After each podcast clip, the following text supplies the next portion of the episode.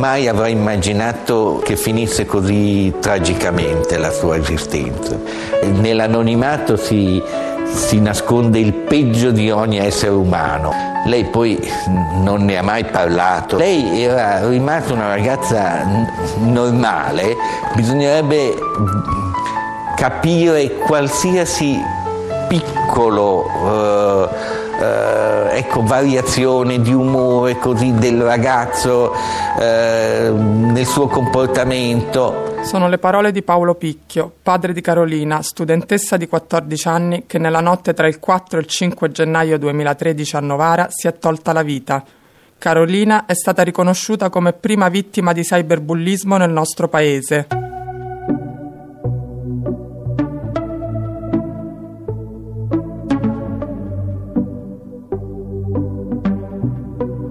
Verso le tre di notte eh, i carabinieri mi bussano alla porta, eh, io mi sveglio e mi chiedono scusi eh, lei è il papà di Carolina? Dico sì, ma Carolina dov'è? Dico è in camera sua che sta dormendo. Eh, vado in camera sua e purtroppo la finestra era aperta e Carolina non era nel letto. Carolina nel 2013 ha 14 anni, è un'adolescente impegnata, studiosa, sportiva ed estroversa. Ad umiliarla sono i suoi amici durante una festa come tante, una festa di novembre 2012 nella quale Carolina perde i sensi. È una festa a casa di un nostro amico, hanno iniziato a bere qualche cocktail in più. A parlare è Elisa, un'amica di Carolina presente alla festa. Era a terra, non aveva il controllo della sua persona e c'erano loro che giocavano su di lei. Gli dicevano vieni qua, fammi un pompino. You're so fucking cool. You're just way too fucking cool uh, vieni qua che tu me lo sai ciucciare, queste, ogni tipo di insulto così. Lei non capiva proprio niente. Visto che lei era completamente incosciente, questi ragazzi hanno fatto esibizioni di atti sessuali. Sia Carolina sia io non sapevamo che questa vicenda era stata ripresa da un cellulare.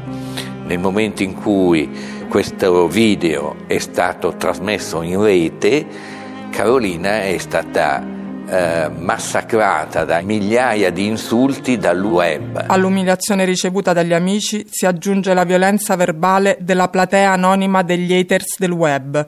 Ma per l'allora videomaker tredicenne, amico di Carolina, secondo quanto dichiara nell'intervista rilasciata nel 2015, la vicenda non è poi così grave. Io ho fatto sì. il video a Carolina, avevo 13 anni. Sì. Ma non c'è neanche pe- una, Era una... la prima festa a cui assistivo. Non so, mi è venuto da fare un video, ma io ero piccolo. La Carolina semplicemente appoggiata al muro. Eh, uno cioè, tipo, ha fatto. Ha fatto finta di tirarsi giù i pantaloni e basta. non l'ha fatto. E un altro gli ha chiesto fammi un pompino e basta. Per sì, ridere, perché è sua amica. Sai WhatsApp che ci sono i gruppi? Io l'ho mandato solo in un gruppo di miei amici. E così, per ridere, perché è un'amica, gli insulti travolgono Carolina. Ma che sfigata, non sa neanche eh, reggere l'alcol, non sta in piedi ma non si vergogna di fare certe cose. You're so fucking cool ma io neanche mm, gli sputerei addosso, mi fa schifo, cioè c'erano queste cose, questi insulti qua. E con questi arriva anche l'isolamento e la depressione della ragazza, fino a quella notte del 5 gennaio, quando dopo l'ingresso dei carabinieri, racconta il padre, non c'è niente, quindi mi hanno portato subito uh, giù. Io a quel punto ho capito perché mentre scendevo dalle scale ho visto una croce rossa che andava via e si era lanciata giù dal balcone.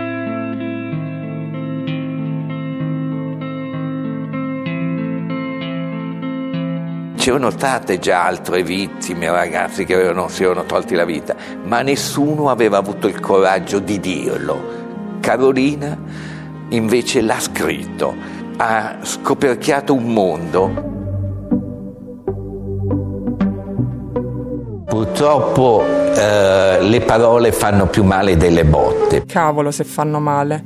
Ma io mi chiedo, a voi non fanno male? Siete così insensibili? Spero che adesso sarete più responsabili con le parole. Grazie al video della festa di novembre 2012 recuperato dai carabinieri, la Procura dei minori di Torino apre l'inchiesta. Gli aggressori vengono riconosciuti, finiscono sotto indagine. Le accuse per gli allora sei minorenni fra i 13 e i 15 anni, tra cui l'ex fidanzato di Caro, sono violenza sessuale di gruppo, detenzione e diffusione di materiale pedopornografico, per un compagno di scuola della Pascal di Romentino c'è anche l'accusa di istigazione alla morte. La prima udienza si svolge solo nell'aprile 2016. Nel frattempo, però, il padre di Carolina è consapevole dell'urgenza di agire per aiutare altre vittime, gridata da sua figlia attraverso le sue ultime parole. Eh, bisognerebbe fare qualche cosa perché questa gioventù capisca il male che possono fare con questi strumenti. Quando ho saputo ero sulle piste da sci, ho pianto mi sono disperato, mi sento in colpa abbastanza, ma non, non così tanto alla fine, perché non, io sinceramente non volevo fare niente di male a lei. Perché io sinceramente non volevo fare niente di male a lei, ma qualcosa di male è accaduto. Il padre di Carolina cominciò a dedicare la sua vita alla battaglia contro il cyberbullismo. Grazie al suo impegno, a Carolina è dedicata la prima legge europea sul cyberbullismo, approvata all'unanimità il 17 maggio 2017 e entrata in vigore un anno più tardi, nel 2018. Nello stesso anno, in occasione della giornata mondiale per la sicurezza in rete, Paolo Picchio costituisce la Fondazione Carolina per la prevenzione e la tutela dei minori e il sostegno delle famiglie vittime di cyberbullismo. A dicembre 2018 arriva anche la sentenza definitiva per i cyberbulli. I giovani autori dei fatti, all'epoca minorenni, hanno concluso positivamente il percorso di messa alla prova, una risposta del sistema di giustizia minorile che ha lo scopo di risocializzare il minorenne tenendo conto delle carenze che il giovane ha palesato attraverso l'atto illecito compiuto. Per questo i reati ascritti ai minorenni vengono dichiarati estinti.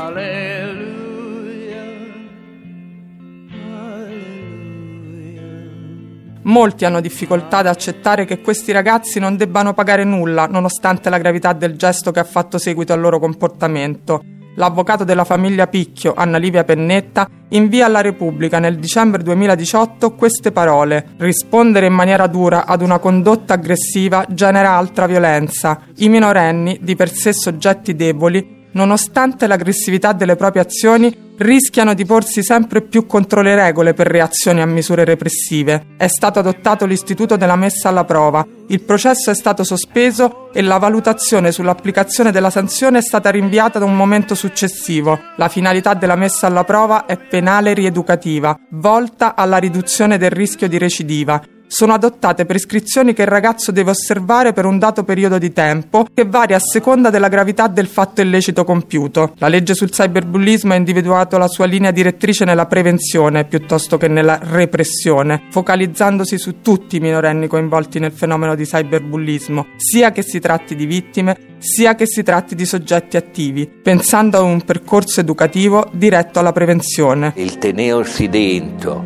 eh, porta depressione, porta a, ad atti di autolesionismo, porta purtroppo nei casi estremi anche al tentativo di suicidio. Ragazzi, parlatene, non tenetevi dentro le cose. E noi vogliamo parlarne e che se ne parli. Ringraziamo Paolo Picchio per aver messo la sua sofferenza al servizio della comunità e aver migliorato la nostra società con il suo impegno. Nasce il percorso digital audio del network Mamnet, storie di cronaca, interviste e testimonianze sul cyberbullismo, contenuti di formazione digitale educational entertainment, guida all'uso consapevole della rete attraverso i racconti dei nostri ospiti. La prima è Anna Livia Pennetta, avvocato difensore della parte civile nel processo per la morte di Carolina Picchio, insieme al padre ha creato la Fondazione Carolina, impegnata sul fronte dell'educazione digitale.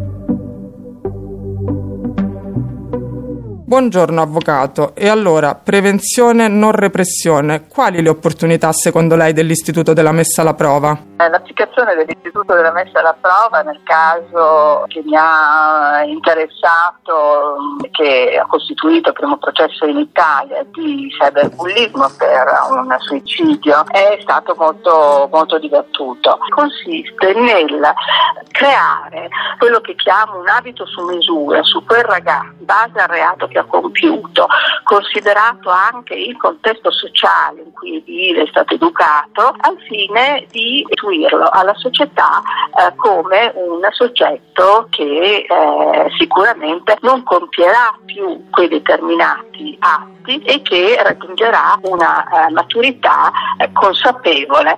Ora, nel caso specifico però eh, bisogna anche eh, che il giovane eh, conosca la propria responsabilità. Questo è primo requisito. Nel momento in cui riconosce la propria responsabilità, ecco che parte questo particolare cedimento per cui può accedere alla messa alla prova. Quindi non si può parlare di prevenzione perché l'atto è già stato compiuto, però non si può parlare nemmeno di repressione perché al contrario si vuole che eh, questo giovane possa riaffacciarsi alla vita eh, in modo responsabile e consapevole. Il nostro processo penale cosiddetto MITE è dato fiore all'occhiello del nostro ordinamento penale perché eh, si ritiene che rispondere in maniera dura ad una condotta eh, aggressiva genera dell'ulteriore violenza. La messa alla prova di questi ragazzi è stata una messa alla prova molto dura, è durata 27 mesi per alcuni di loro e hanno dovuto studiare e studiare e dare buoni risultati. Hanno dovuto fare dei percorsi eh, psicologici, eh, hanno dovuto fare eh, servizi socialmente utili, loro sono stati messi eh, a, ad aiutare persone anziane, allettate e quindi no, aiutarle, non a fare compagnia. Io che li ho visti e sono il difensore della parte civile, che li ho visti alla fine del procedimento, all'udienza della fine del procedimento, per alcuni di questi ragazzi ho detto, beh, sono veramente cambiati. La sentenza di Molly Russell dell'aprile del 2022 sancisce una rivoluzione nella giurisprudenza. Andrew Walker, che ha guidato le indagini, ha esplicitamente parlato degli effetti negativi dei contenuti online, che si sarebbero dimostrati letali per una giovane mente già afflitta da depressione e da comportamenti autolesionistici. Ritiene che il gestore del sito o del social media debba intervenire prima di eventuali segnalazioni sulla chiusura di account non autorizzati o sull'oscuramento di contenuti non adeguati? Per quanto riguarda la responsabilità dei giganti del web, ritengo eh, personalmente da madre, da donna, da, eh, prima ancora che da avvocato, che debbano essere consapevoli dell'importanza dei propri comportamenti, delle proprie azioni, della propria attività e non pensare soltanto all'aspetto lucrativo ma anche a quelle che sono le conseguenze eh, del proprio comportamento. Ritengo che abbiamo un, uso eh, smodato dei social network, piattaforme, devono cercare eh, di eh, fare in modo che non transitino dei messaggi eh, particolarmente violenti. Abbiamo avuto eh, dei eh, comportamenti, se vogliamo, esemplari, le prime forme, la collaborazione tra scuola, social network e, e genitori, di cui si parla anche nella legge sul cyberbullismo. Facebook aveva eh, fatto un passo importante per un uso positivo dei social da parte dei giovani contro il cyberbullismo e aveva acquistato l'app To Be Honest che poi aveva lanciato nel 2017 proprio eh, in quell'anno, invogliando tutti i giovani ad utilizzare eh, quell'app in modo di divertirsi, al contrario invece nel caso di Whatsapp, il cofondatore di Whatsapp eh, aveva ritenuto che insomma, ognuno è libero di esprimere eh, quello eh, che, che, vuole di conseguenza è la società che deve, deve, deve gestire questi problemi, eh, sono i genitori che devono tenere d'occhio i figli, sono le scuole che devono seguire da vicino queste eh, situazioni e loro fanno il loro lavoro e, e, e trasmettono, diciamo, trasportano eh, questi messaggi. Da avvocato e da madre, quando è stato sancito che Molly è morta per gli effetti negativi della rete, secondo lei chi è responsabile? Il CEO dell'azienda? Non lo si può paragonare a casi eh, simili che possono essere successi anche in Italia, perché nel caso specifico sono stati messi in rete veramente, eh, mi sembra di aver letto, superato i 2000 eh, post che la ragazzina, e aveva solo quelli, aveva letti, sarebbero stati chissà quanti altri, e tutti post legati a suicidio, autolesionismo, eccetera. E tra l'altro li ha letti nel giro di, di pochi mesi e quindi ehm, l'effetto eh, sulla sua personalità è stato sicuramente eh, di grande impatto. Hanno verificato che eh, ci sono stati proprio dei giorni in cui eh, questa ragazzina aveva fatto una buffata, come l'hanno chiamata, di, eh, di visione di questi di atti di autolesionismo compiuti da, da altri. Io posso dire che qua nel caso specifico sicuramente il eh, provider ci ha messo del suo perché una tale quantità eh, di filmati non, non, possono passare eh, anche eh, con un controllo per quanto, per quanto ridotto e, eh, e, quindi sono convinta del fatto che la ragazza sia stata proprio, se non spinta, quantomeno sia stata determinata in modo negativo dalla visione eh, di questi filmati. Quanto è importante oggi l'alfabetizzazione dei genitori, dei docenti e degli utenti più in generale? L'alfabetizzazione è essenziale, non bisogna mai eh, abbandonare eh, lo sforzo, la volontà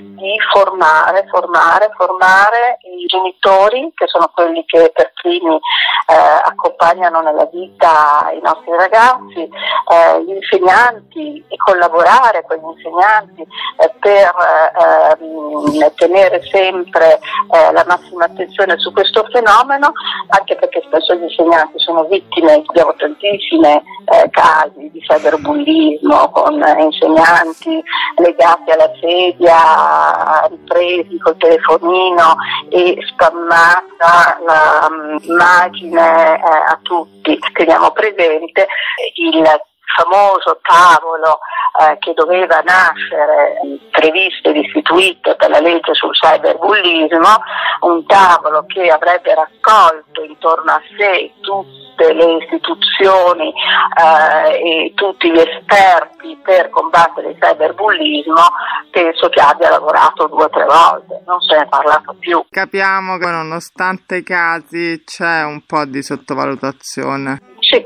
possiamo utilizzare questo, questo, questo, termine. Qui la dimensione è molto più importante perché una volta non c'erano i social, eh, quando un, uh, un insulto eh, magari sessista mi appare sul uh, telefonino, io so che può diventare virtuale e quindi la mia vita va in frantumi e allora a quel punto gesti estremi possono anche verificarsi. In quel momento il giovane si sente solo, perché spesso non sa neanche a chi andare a riferire. Noi siamo viviamo in una società anche di figli unici e quindi o abbiamo qualcuno che veramente c'è vicino, allora i genitori ci sono sicuramente vicino, ma noi andiamo a dirlo ai genitori, è un discorso veramente molto, molto serio. Dipende anche dal dopo. Io vado dalla polizia postale e dal garante della privacy ma se i contenuti non vengono oscurati e non vedo risultati, non sono più intenzionato a denunciare. Bisogna rifuggere questa sfiducia perché poi ci sono i casi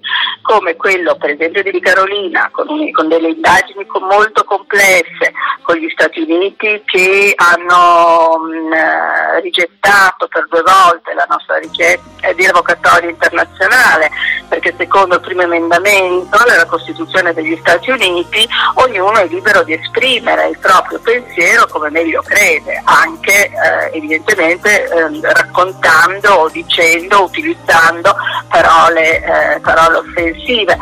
Quindi nonostante tutte queste difficoltà, però alla fine siamo arrivati alla celebrazione di un processo, la legge che è stata eh, intitolata a, a Carolina del 2017 sul cyberbullismo. Words like violence break the silence crashing in into my little world.